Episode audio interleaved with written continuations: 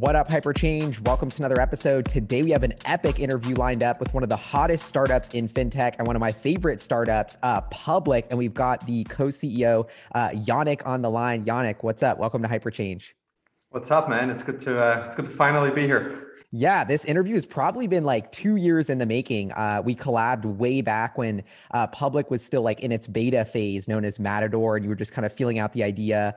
Um, and it's been incredible to watch you grow to rebrand into Public, to really sort of blossom into the vision that you were t- telling me about years ago, um, and become this sort of social investing app. You just raised a ton of money. Um, you're you're getting all these celebrities on board with the app, so it's been really cool. Uh, I kind of just wanted to give you a, a uh, congrats on the success because I see a lot of startups that I have met with especially back then that aren't around anymore. And so to see you actually really execute and come come a long way it's it's been awesome to just watch. Yeah thanks man. And likewise like i, I feel like we met i feel like it's three years ago maybe since we I, I know we were at a hotel so it's definitely way way pre-pandemic. And uh yeah but obviously your channel has grown a ton too and so it's uh it's been exciting to watch yeah, Crosby Street Hotel, I think I remember it. and, and like so, that Soho, it. that was epic. Yeah, no, and I remember I we did that. That was actually probably like the last sponsored video I did, and I was super picky about sponsored videos. But I was like, honestly, I'll break my rule for not doing it for this Matador app because this seems really cool. And then I remember being super picky and making taking some of the payment in stock because I was like, this is so dope. And so I'm actually still full disclosure an advisor to public um, because I wanted to sort of partner and and be, and I feel like that was awesome. But so um, so much love for public public. But for those who don't know and aren't clued in on the app, could you just give us a rundown on, you know, what is public? Uh, why is this so awesome?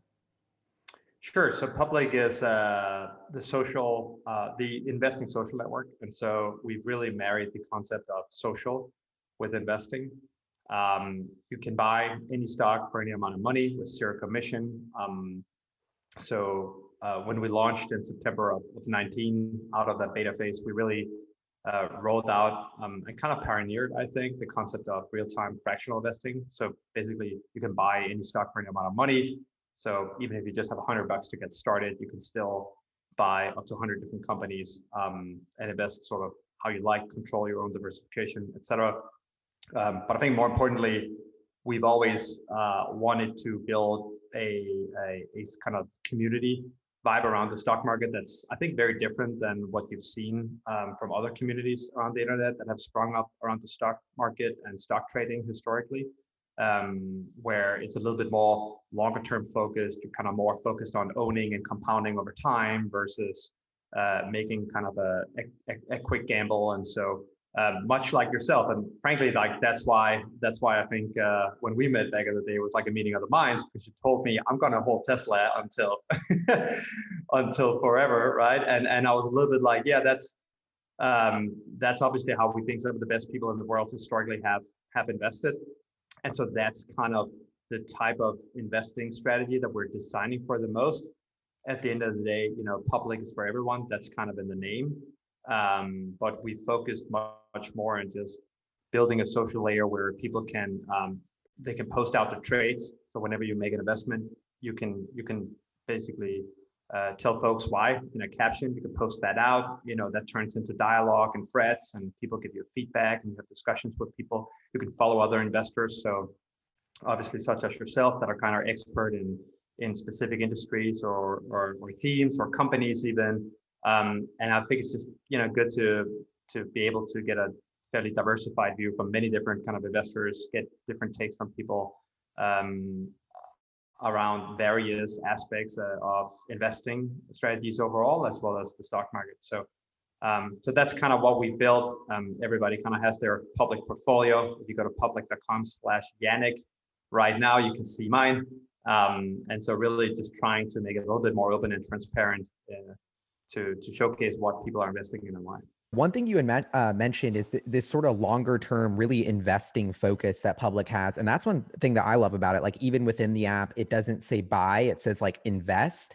Um, so you're really trying to create this sort of approachable easy to use, fun community. And I love that like focus um, and sort of brand ethos that you carry through everything. Like if it's a really small cap stock, you'll say, hey, this is a really small, risky micro cap stock. Like, are you sure you want to invest in it? Um, you even have a section within the app where I can move some of my stocks into like a long term portfolio. So it really segments in my mind, like, this is a long term investment. I'm not going to touch this. Like, I love how you're kind of guiding people towards investing in the right way. And like one story that I I, I don't even think I told you this is uh, my little sister just graduated law school. Shout out to Reezy. And so I said, as your present, um, you're not you're not in the stock market. You don't have any savings. I'm gonna you're gonna open up a public account and I'm gonna Venmo you 200 bucks and you're gonna put it in and you're not gonna take it out and I'm gonna teach you how to invest. And then like two weeks later, she's texting me like, guess what? I'm on Etsy's earnings call. Like I found out through public and I'm like, what? Like, and now she's putting more money in and like it's over a thousand bucks because it grew and she put more money in and like she started snowballing for retirement and has been learning and the app has made it so accessible and so um i don't know i just i that really convinced me to become a believer in the product. So i'm curious like how did you get that inkling and, and where does that come from that brand ethos of like approachable educational and think long term? Like it feels like you're really like uh, the good guy broker you know? Yeah. I mean, first of all, that makes me so happy to hear stories like that, of course, um, because it's it's basically why we why we built the company. Um, I think we we realized pretty early on that a lot of people were just intimidated by the stock market, and it it came down to a couple of different factors. But I think you can overall just attribute it to like psychological fear factor of maybe having misunderstood the stock market a little bit. Again, I think if you look at the communities that have sprung up around it, it's been, you know, very much kind of uh, a little aggressive, you know, short-term focused, uh, typically white male dominated as well. You know, Wolf of Wall Street themes, things like that, and um, and that stuff can be fun for some folks, but for others, it can be a little bit um, intimidating and and and not necessarily the most present the most inviting uh, kind of culture. And so we we did a lot of hard work early on to just really make sure that public is a place where um, everybody feels welcome, regardless of their background um, and how much investing experience they have. Um, and we we actually differentiate a lot between the terms of accessibility versus approachability, and they're kind of two very very um, similar sounding. Uh, yeah, break words. that down for us. Well, so accessibility is really just giving people um, access to stuff, right? And uh, but not necessarily um, having sort of any any any guidelines, any any any safeguards kind of around it. And so you can you can have access to something without necessarily uh, feel like you're being onboarded into it. Whereas approachability from a design perspective is really more making sure that when people come into the public community, um, they feel like this is for me. And you know, anecdotally, that's the biggest piece of feedback that we hear every day is you know you can have um, um, people from very very different backgrounds still come into the public community and feel like okay i see myself represented here. This is for me. I see i see experts but also see just other people that are um, at the same stage of their sort of financial journey as i am. Um, and and that is really what makes it approachable right? Because then it's something where we often make this uh, anecdote that like you don't necessarily want to go to the gym with uh, a bunch of people that are just way more ripped than you are, right? You kind of want to go Love that. with folks that are like at the same at the same level and you know a, a personal trainer is nice but you know not everybody can afford that and and and that's the same that you will probably find with financial advisors in in our industry and so we found that it just really helps as far as getting people to engage. And I think that's historically where the largest drop off has been because education around finance has not necessarily been fun. And when it's not fun, it's it's something that most people just drop off and churn out of of kind of doing. And so we we try to just take a very different approach in terms of how we can um, have people um, engage and and be educated around the stock market um, at the same time. And I love the um one thing that you do about that is the themes. Like you have like my little sister was actually showing me this last night on the public app. I was getting ready for this and she's like, "Yeah, look at this." And like all the themes that she loves. It's like, you know, women founder companies, like let me check out this list and start doing some DD and it's you've made the investment research process fun it's colorful there's emojis like i love how you've kind of made it accessible and the other big thing about that is the social component with celebrities like for some reason for me like I think Shaq joined the app, and you even on your tweeting, you're like, look at this celeb, look at their portfolio. Like, it's one thing to see a celeb's endorsement with a tweet, but it's another thing to know what stocks they actually own. Like, this is this is a different level of like, of like, I don't know. And so in some ways, I think there's a lot of powerful social network aspects to the business because of that. But even beyond that, just as like a you know someone in pop culture it's like what stocks is Shaq buying? Like that makes it fun and accessible and and maybe I think of him as like someone I can relate to because he's a fun celebrity but he's not an expert so it doesn't seem um, that but I, I don't know there's it's and to be honest I didn't I was kind of skeptical when you first told me about this like people sharing their trades their ideas like we're going to get celebs to join we're going to make this a social network I'm like does it, the people really need this feature? Like, is this actually a thing? But it's incredible to see how the, the you've actually really evolved around conversations. Uh, like when I post on the app, uh, I'll make a post. I get a ton of in, different engagement. Like I think I have over a hundred thousand followers on public too. Like I've really seen it blossom um, and really thoughtful discussion.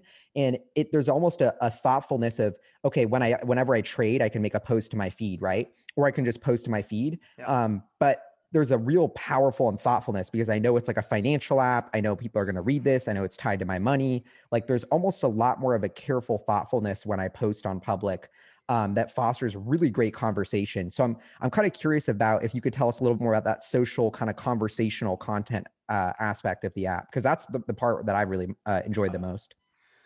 Yeah, of course. I mean, there's a couple of different aspects to it, but I think um, most importantly is and this is frankly why building public has been outside of everything else that has gone on and a lot of stuff has been going on in the in the in the short 18 months that that we've been live. Um, it's been a fascinating social experiment as far as building what may actually at this point be the most verified social network in the history of social networks. And what i mean by that is um, normally when you join a social network right the the data that you type in to join is really typically email password maybe username whatever some some profile picture. Um, on public because it's it's sort of a full stack integration with a with a brokerage i mean we are fully regulated broker dealer nationwide um, you have to obviously we have to verify your identity in order for you to become a customer of the brokerage which means that in theory, you know, anyone who's participating in any conversation in public or not in theory, in practice as well, um, are fully identity verified. And that just lifts the bar dramatically in terms of people's behavior. And I think it, it just transforms how people act on the app. And I think that more than anything is why um, the sort of the quality of conversation I think is is incredibly high um, we really have not has had issues with with trolling or or things of that nature um, because I think you know when everybody's there for a legitimate reason and you know there are no bots or anything like that because everybody had their identity verified. Um, there's just this like consensus that you know you're here to to learn and everybody takes it it's like it's fun but at the same time everybody takes it way more seriously because everybody knows that like these are real people making real investments and so it it, it helps navigate that balance um, a lot and and i think that that really um, more than anything probably has been uh, you know maybe quote unquote the, the secret sauce that that um, has helped shape the the community um, into what it is today. On the celeb note, I mean, it's been actually super fascinating to watch because um, I think what resonates with a lot of people is a lot of a lot of people that you know are you know celebrities so to say they they've come into into into some wealth and and they've typically had people that have been able to help them out with that. And in doing so they've just learned a lot along the way. Um, so you know example um, when when tony hawk joined the app we we we spoke a lot with Tony, obviously up to that, who's um, really just a phenomenal guy first and foremost overall. But but you know to hear the the lessons outside of skateboarding that he's learned the companies that he's invested in um, I'm, I'm not sure i can disclose them but like there, there, there were so many fascinating anecdotes like investing in startups that are now household names and whatnot and like the people in circles in the valley that kind of drew him into and whatnot. And it was you know you realize that that most people who are in a position like that like he may have just started out as a as a legendary skateboarder, but over time, when you are in that position, you learn. And so I think he saw this as an opportunity to to kind of pass on those learnings to specifically to folks who who do not have the the luxury of of being able to surround themselves with financial advisors and and things of that nature. And i think and i think a lot of people take a lot of of, of pleasure and and pride in that and that's been awesome to see and i think that's specifically why like that that's uh, sort of what's resonated um, with a lot of these um, more celebrity kind of profiles that we've been able to to welcome into the community yeah it's interesting to see how celebrities are going from like cultural influencers to like financial and business influencers like how many celebs are starting vc funds and you know investing in all these startups like i know there's a few that are invested in your startup as well and um yeah, it's just really cool to see those worlds kind of overlapping. I think it's all good and it's all part of this normalizing yeah. finance process. 100%. I actually think there's a correlation between that and the amount of truly mission driven impact companies that you've seen come out, right? So, like, you know, whether it's us or like Calm or like all of these companies, like, you've seen the rise of like, to your point, celebrities like building out their portfolios and becoming more business sort of savvy and, and and and making moves in in that world whereas like 10 20 years ago that would be a complete anomaly right and now it's becoming a little bit the norm but like you've also in that time frame seen just so many more kind of um, high you know net good impact things that that you can sort of invest in right and there's a lot of problems uh, to be solved like robert downey jr just launched uh, a venture fund that predominantly is going to invest in I think uh, green tech and clean energy and, and things of that nature. And so it's something that aligns very well with their personal brands as well, um, which I think is is is is why it's one of the factors at least that have helped us sort of um, help support that that rise in celebrity investments.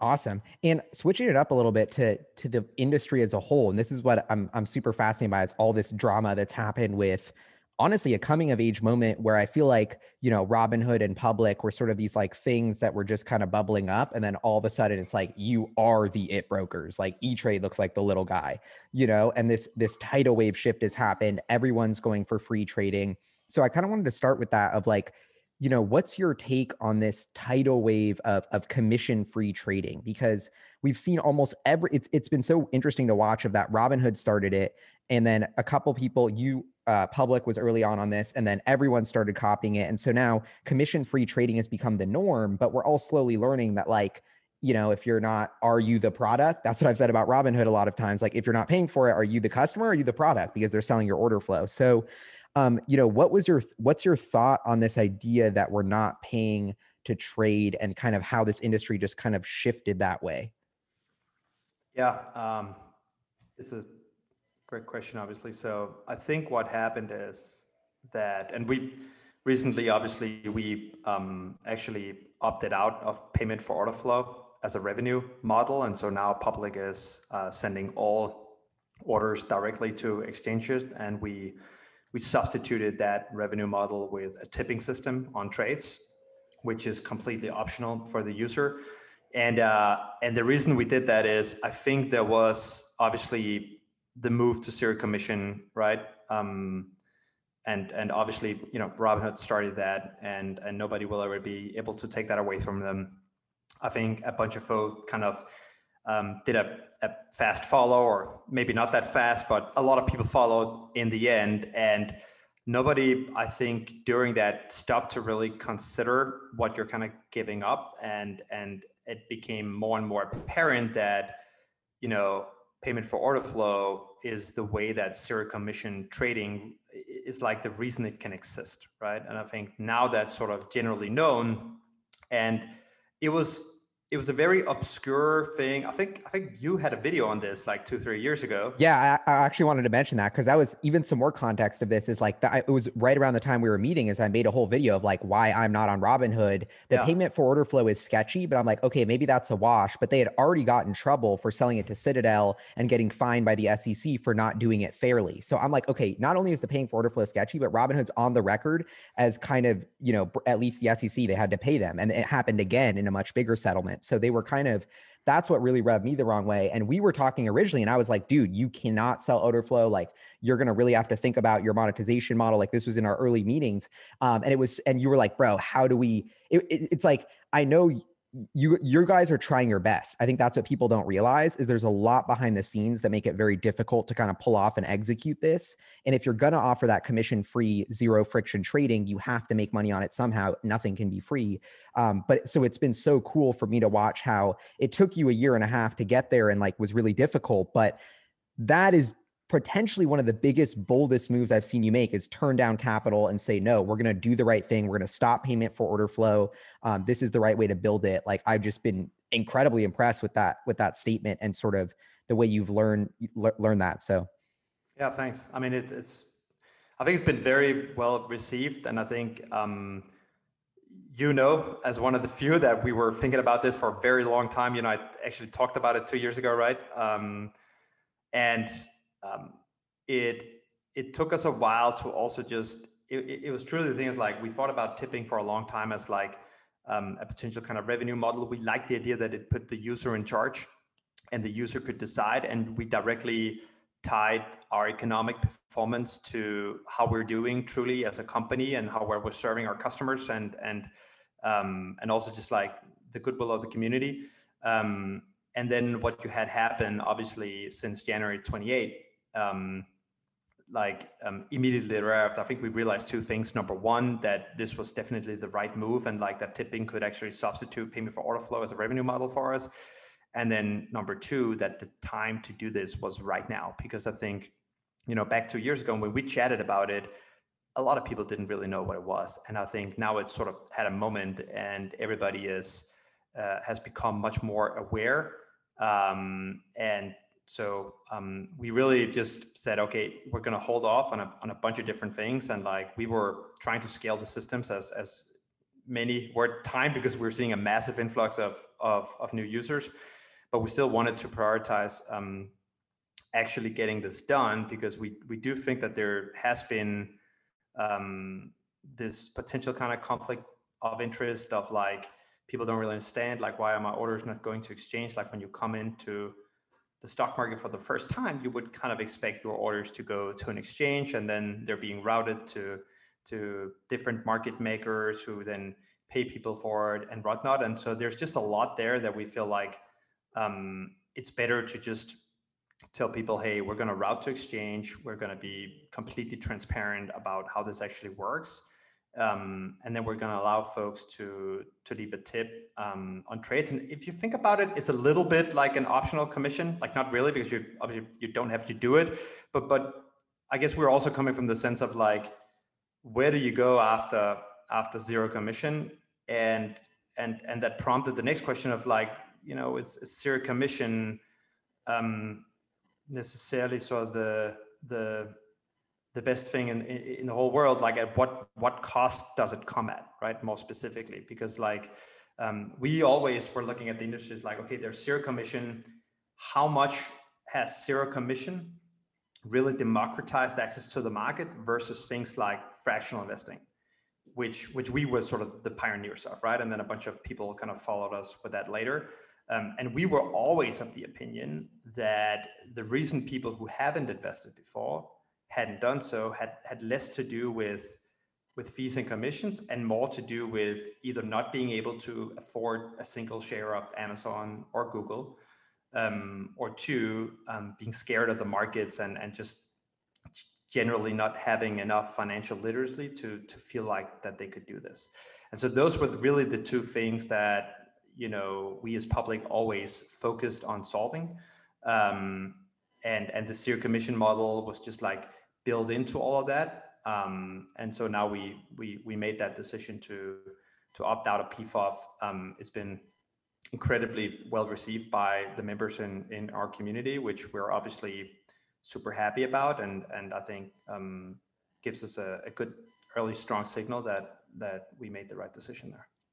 And and so, what do you think the kind of fallout will be from the financial markets here? Because uh, you know, if there is no one to place the blame on for for the halting of these stocks, like it's just the system that's broken. I think a lot of it comes down to the settlement process, the fact that these aren't digitally traded things. One thing that I've been thinking a lot about is short selling, the way that that's not disclosed the same way as long positions are. The fact that some brokerages allow naked short selling, where you don't even have the stock and you're selling it, which can create where there's more shares short than even exist. So I've been thinking a lot about, you know, what is the what is the market infrastructure take away from from this moment, and how can we improve as a market um, where all participants, you know, don't have to go through this again?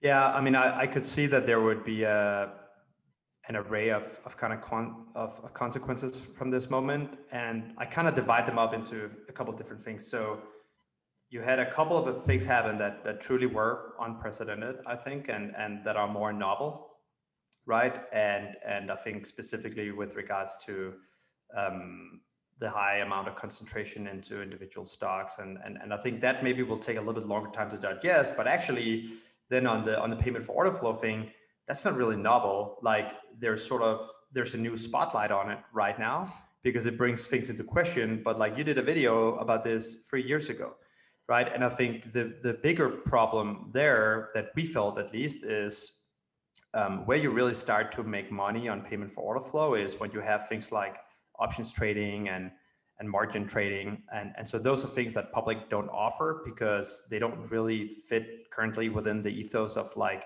having people be longer term um, investors necessarily. I love that. um, and so if you're really banking on pfof as your main source of revenue then you are truly incentivized to build these higher risk, uh, kind of more day trader type tools. And that was not what public ever was really about, right? To your point, we built instead things like fractional investing, the long-term portfolio feature, et cetera and and this is to me the part that you know incentives are the only thing that matters so if your business model is saying you're going to generate more revenue from users when they do options your incentive is to push them to options if and the flip side or margin the flip side of that is if you're offering a SaaS margin component and say, okay, 10 bucks a month, 20 bucks a month for access to margin, that's a, a psychological thing of like, well, I'm paying for it. I might as well use it. So then you're also incentivizing users to use margin, which I would say is to the benefit of your business model. So there's lots of skewed incentives. And so I think, and that's almost the question I have for all of these brokerages. It feels like the Facebook model of, dude, we got a billion users. We're not making any money. Who cares? It's going to still be worth everything. That's still the mentality that so many startups have, that all these brokerages have is like, we don't really have a revenue model, but we have all these users. Um, so I feel like eventually there has to be some moment where you kind of crack the code on incentive alignment um, and engagement on the public platform. So I'm, I'm kind of curious if you have anything you could tell us of, or like features that are coming up or how you think about that kind of incentive alignment. Yeah.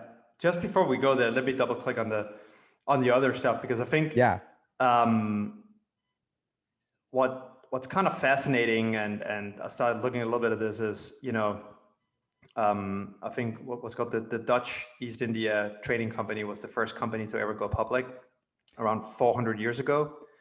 Um, and what happened there is the simple, beautifully simple transaction of they wanted to raise capital for private investors that wanted an upside in that company and the money that were invested there went straight to fuel you know their mission onwards in the world right? And and then that is really i think the main intent that the stock market was designed for.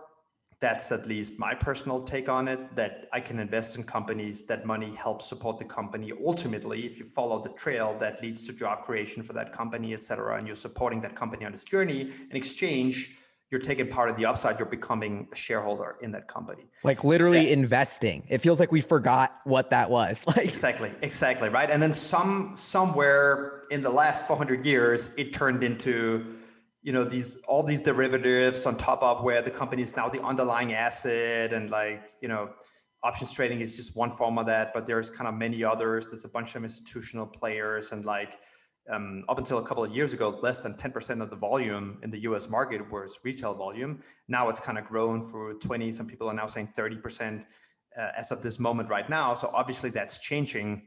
And I think that change is really what we're very focused on with public of like, we're more focused like, let, can we bring it back to something that is more similar to the original purpose that the stock market was designed for um, of like just giving retail investors um, access and giving them sort of an approachable way to invest uh, and own become owners in, in, in, the companies that they care about the most and that they think are going to do do well in the future because we think that exchange is one of the most sort of um, beautiful concepts that have been uh, invented in the history of, of mankind. Um, and so therefore we haven't really focused on you know other derivatives and um, and things of that nature. And and it's also like from from that lens, it made more sense for us to just like route orders to the exchanges. We feel like it's the the cleaner thing to do, for like a better mm-hmm. wording, and then and then people um, it'll be up to the to the people how much they want to tip.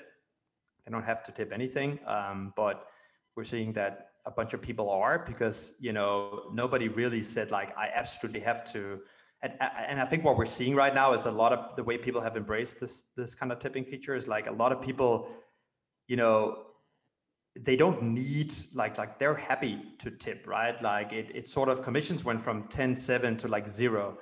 But like, you know, I think, you know, if you tip half a cent or a dollar or 10 cents, right? Like that's probably not gonna gonna break the bank for you, especially um, especially in, in events where you're closing out a, a position potentially and, and you made some money, right? And so I, I feel like um, that's for us was just like a cleaner way to do it that more resembles um, the original intent the the stock market was designed for in the first place. And this is bringing me back to uh, when we were meeting those earlier days, uh, IEX, which is the exchange that was written about in Flash Boys, which really covered this. Um, and I remember us talking about like, what, you know, could you partner with IEX? Is that something? Because we use IEX as our API for like hypercharts for instance and their whole thing is to build an exchange without these high frequency trading the kind of different direct exchange model. I'm curious like could you give us a little more clarity on what that means when you say route to an exchange? Does that mean you're partnering with someone like IEX and sending them the orders without getting paid for them essentially?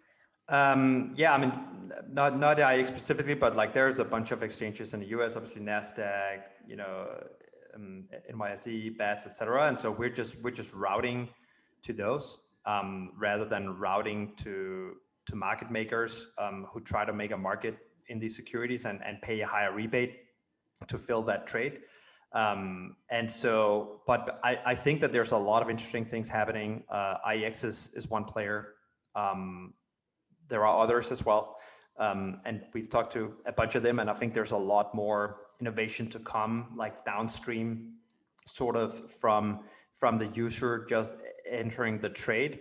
Um, and and and I think you know at public will will will definitely I think be be making some some more move there to to to try and partner with some of these companies because there is there is a lot of actually money being invested in in sort of the the down the any innovation around the sort of downstream execution of trades. Yeah, totally. And actually, one thing you were saying about the future of investing in companies got me thinking on this crazy moonshot where I actually just invested in Carta on their first uh, transaction on Carta X. Did it let a deal for Hyperguap? Oh, we, we we deployed over 10 million into Carta, and I I I've honestly been scheming for like a year that Carta and Public, if they merged, and you will have all the users. Carta has all the private companies. The legislation changes for accredited investors. All of a sudden, you become the long-term investing platform you know you have the com- the customers they have the companies bam you team up software eats finance. This this is the way that totally changes financial markets multi-hundred billion dollar company. I feel like that I, that's like a moonshot that i can't get out of my head but i'm maybe too far and you can't comment on that but i'm curious like uh what's what's next for public? I don't know. Can you get us hyped on on what you're building i know you're always scheming on like the next feature. Maybe you can and can't tell us too much but i'm curious kind of what what gets you hyped about about the roadmap and future for public um, I mean, yeah, I think your moonshots are always awesome, and although they're called moonshots, they they they you make them you make them seem much uh, less crazy than uh, than what the term moonshot maybe uh, make them out to be. Um, what's next for us? So, I mean, right now we've been just incredibly focused on scalability and and growth, um, but I think we've in a in a way, the thesis that we've been operating with has also just proven itself.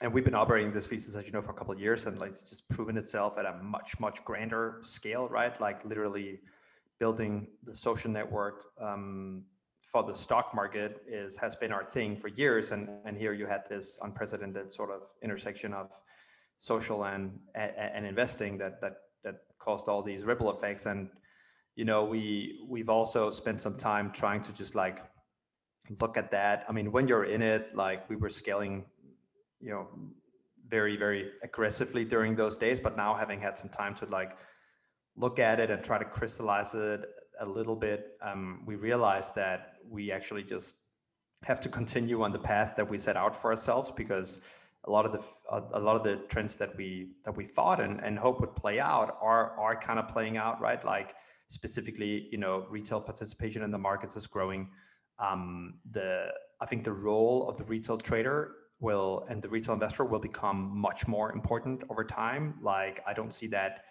going going back. I think i think you know retail investors will grow in importance uh, going forward. And we always say that like you know there is no reason that any individual um, or at least the vast majority of individuals over 18 in this country shouldn't have an investing app on their home screen. Um, and and so with that you know there's just a, a, long kind of journey ahead of us and that and there's so many things that that we want to get into. And i can't talk too much about specific features but i will say you've seen uh, you'll see the the content creation within the community evolve a lot. One of the things we launched very recently is um, is a feature called chart compare and so it basically lets you put together a comparison in three to five tabs on your phone of up to four different companies and how they've evolved um, on a given time frame. Um, and that's something that's been super popular in the community because it helps people again really just like like normally to create that kind of analysis i mean you've either had to get um, access to some kind of financial software or you had to get real creative in in photoshop or stuff right? And um, now with the chart compare you can literally just like you enter four tickers you pick a time frame and we just render um, a beautiful chart that that shows you how that evolves. And just like simple things like that are incredibly powerful because then you add your commentary on top of that and we're seeing the community really take those kind of things to heart because it just helps um, get into the flow of information of just understanding also you know historically how things um, have moved and so forth. And so we'll invest a lot more in empowering especially the creators on the app um, with the tools to to produce content that helps them break down the financial markets in a way that feels more authentic to them? Yeah there's no better way to get educated in the stock market than learn. Like that's what i did when i was 14 just put all my money in this account was like i'm probably going to lose it but guess what? Next next you know 15 years later i got a youtube yeah. channel. Like it's like investing in the stock market is a forcing function for learning. That's the thing. You love that. a, so you, true. you'll have a hard time really educating yourself if you're just like buy a bunch of books and and say okay now i'm going to read these these five books with no skin in the game like um, very few people are able to kind of operate like that. And so for most people being able to just start it's a little bit like entrepreneurship right? Like what's the the number one advice that uh, someone like a, a gary vee always gives? Is just like start right? That's step one. Great. And then you kind of learn from there right? And i think that's for us where the combination of first of all the fractional model which means you can start with 10 bucks right? And and so you don't have to risk a whole lot but just the act of becoming an investor in the first place is so incredibly important. Um, and then from there you know it kicks off a journey where you just learn more and more and more. And it's to me it's so funny because people think about the stock market as this thing they can't access or like you know this thing that exists in this world that is the financial markets or wall street that isn't tied to the real world. And it's like no like this is like if you're an anthropologist you're going to be amazing at stocks. Like i always say like if aliens came down or i went to an alien civilization and i wanted to understand their civilization the first thing i would do is look at their stock market. Which companies are valued the highest? What's their financials looking like? How fast are they growing? Why is the pe of this you know ufo company higher than the pe of that ufo company? All of a sudden i'm getting incredible insight into that, that world. So i think it's like if you you know everyone's watching On earth did Joss Whedon miss that in Avengers? Like that's so obvious. That should have totally been the thing.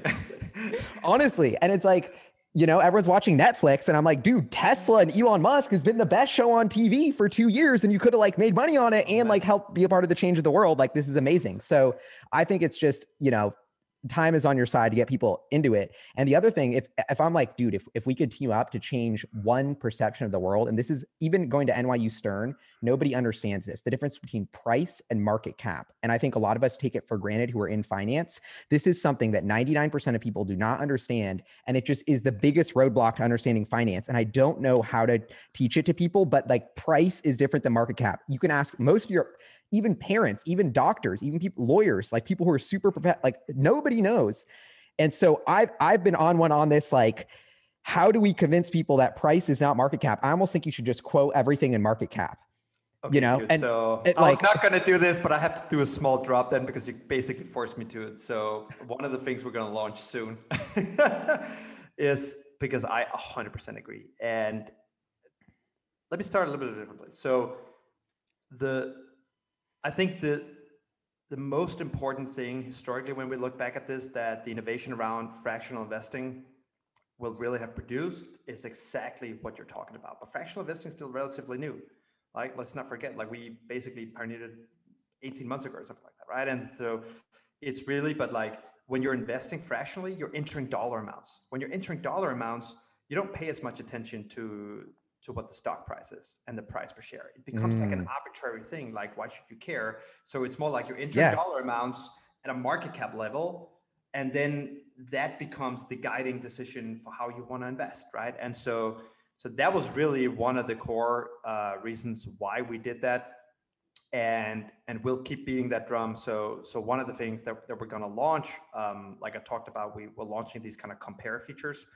Um, and one of the things we're going to launch is basically the ability to compare market cap um, similarly across a bunch of companies because we think it's so much more important that people get into the understanding of really uh, relative market cap between companies. Um, because I, I 100% agree. Like the first thing you see typically is just like the stock price. But for most people, that's not really the the main thing that that they would necessarily think about, especially if you're a long-term investor. I got to add one more moonshot here since we're doing it, which is hypercharts. Like to me, that's what I tell my sister. It's like Etsy, look it up on public. Now let's go to hypercharts and start doing the fundamental analysis. You know, that Carta public conglomerate that's worth 10 bill issues five mil of stocks to incentivize us, gets the hypercharts acquihire. Bam. We're no, I'm joking. But um, I think that is such a like the market cap to me is just scratching the surface of how many people who are buying lucid stock don't know the financials, don't know how much money they're burning. It's to me, that's just it, it's embarrassing. And I kind of get like a little bit on one in my live streams about it, but I'm like, dude, like you're literally just gambling and trading like you're not investing. This is it's kind of embarrassing. So I love like and that's what's so cool about when you think about what public is and how a company can have a social mission. And it's like, yeah, public's really educating people. This is the class that every high school and college and middle school and elementary school is missing in America is how to invest in the stock market and figure out what finance is and participate in the miracle that is capitalism instead of just letting it crush you, you know, and it's getting act. So, so to me, it's amazing. And, and the power that you have to be able to educate people with features like that market cap compare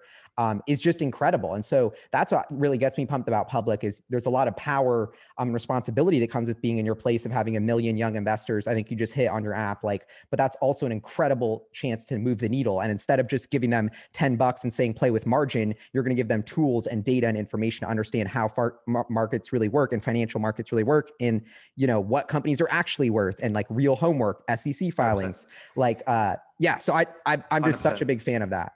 And uh, dude. And like another thing is like, um, truth be told, I know that it can be very thrilling to dive into a momentum trade without knowing any of the fundamentals or just like you know looking at any of the data, right?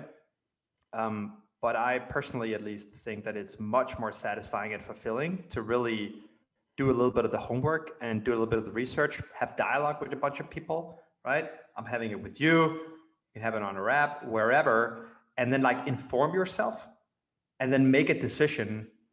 And then when you see it play out, frankly, whether whether you're right or wrong, which is also a matter of time, by the way, it, it, it's still satisfying because like either you just you learn a lot or either you you come to the conclusion you've made a good decision you know the investment kind of goes up and that like making a, a decision for yourself versus just diving into a momentum trade a longer term vision and like following that that is much more satisfying and fulfilling. At least I personally think so, and I think a lot of people in our community feel the same way.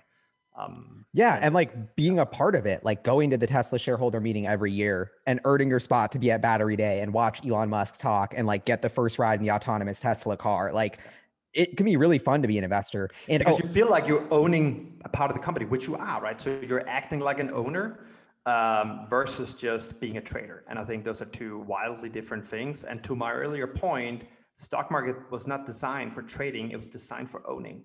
And that's kind of where we're trying to. That's the direction we're trying to take things back to. Epic, and I know we're running out of time here, but I have a one idea that I wanted to ping you, uh, or actually, it's it's called the the close homie feature for public because okay. I would want a push no- and this is going to crush it with your engagement too. It's going to be great for the business. I want to get pinged when one of my close homies makes a trade. Like I want a push notification. Like, and I know I have like a dozen homies who want it for me, and I want to get all of them on public, and I want to so I can like press a little button next to their profile. It says like close homie, and I could even make Shaq a close homie if I want because he's like. But those are essentially these people where I want. Like I can't think of many apps where I want my phone to tell me something. Very rarely. I'm the person who puts my phone on do not disturb. Don't hit me up never disrupt what I'm doing. But like financial markets, it happening now. I want to know ASAP. I want to get that information and I want to cut through the BS because, you know, I am following a lot of people on public, but there's a few of like my little sister. I want to know when she buys Etsy. I want to know when my boy Jay Filchi gets FOMOed into finally buying more Tesla. Like I, you know, so anyway, that's a kind of cool feature that I think would drive up engagement too. Um, Dude, 100%. Give us, uh, give us a little bit more time. Maybe next time we chat, there's a bunch of things, uh, on the app that we okay last question. public is democratizing markets. You're, you're crushing it. You're opening up access. The one thing you haven't opened up access to yet but i know i want more access to and i bet all my subscribers do too is the equity cap table of public the company. So you guys are worth like a bill are you going to IPO? Are you going to list on Carta X, the third option? Will you give your customers an option to be an early investor in your platform? I mean, this has got to be something that keeps you up at night, or you're. You, I know you're scheming on. So I'm just so curious of what what can we get out of you as a public comment on this? I mean, look, I to be perfectly honest with you, I, I haven't spent too much time on that because I I. Uh, uh, I think our we just hired uh, uh our CFO Shruti, who probably will spend more time on that because my head is always a product. It's in, in it's in engineering. It's in the community. Um, so that that's not kind of the the thing that I wake up and think about every morning. Uh, we are a Carta customer. We are a Carta customer. Um, I haven't actually spent enough time looking at Carta X. I'm, I'm, I've, you know, I've read the blog posts and whatnot, but I haven't I haven't really chatted to anyone there yet. Um, but I'm I'm incredibly fascinated by that movement. I definitely think that's where the world is going. Uh, we've actually for a long time had this thesis that the the line between being a private and a public company is becoming increasingly blurry. Oh yeah.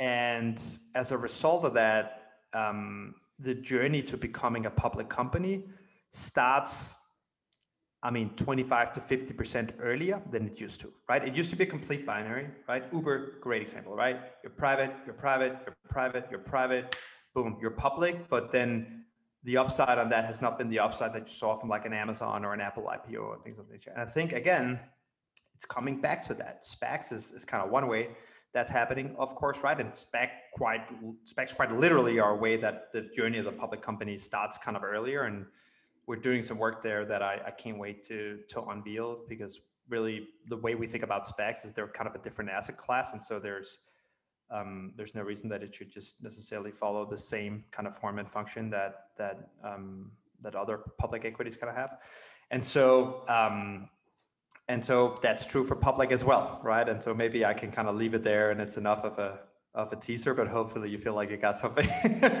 oh my God. I'm like, wow, you got that politician level answer there. Amazing, amazing work. Uh, well, seriously, thank you so much for the time, Jannick. We're to have to uh, catch up again on the channel. I'm love public as a customer. People can follow me at Hyperchange is my public. I'll put that um, that info there. But I think this is just a fintech startup to watch, changing the world, disrupting this industry, but doing so in a really thoughtful, sort of socially conscious, mission driven way um, that I think a lot more people should be taking note on. And I just give you huge props because I've seen you start from the bottom, Matador, to all the way where, where you are now. Super inspiring. So huge congrats and really appreciate the time.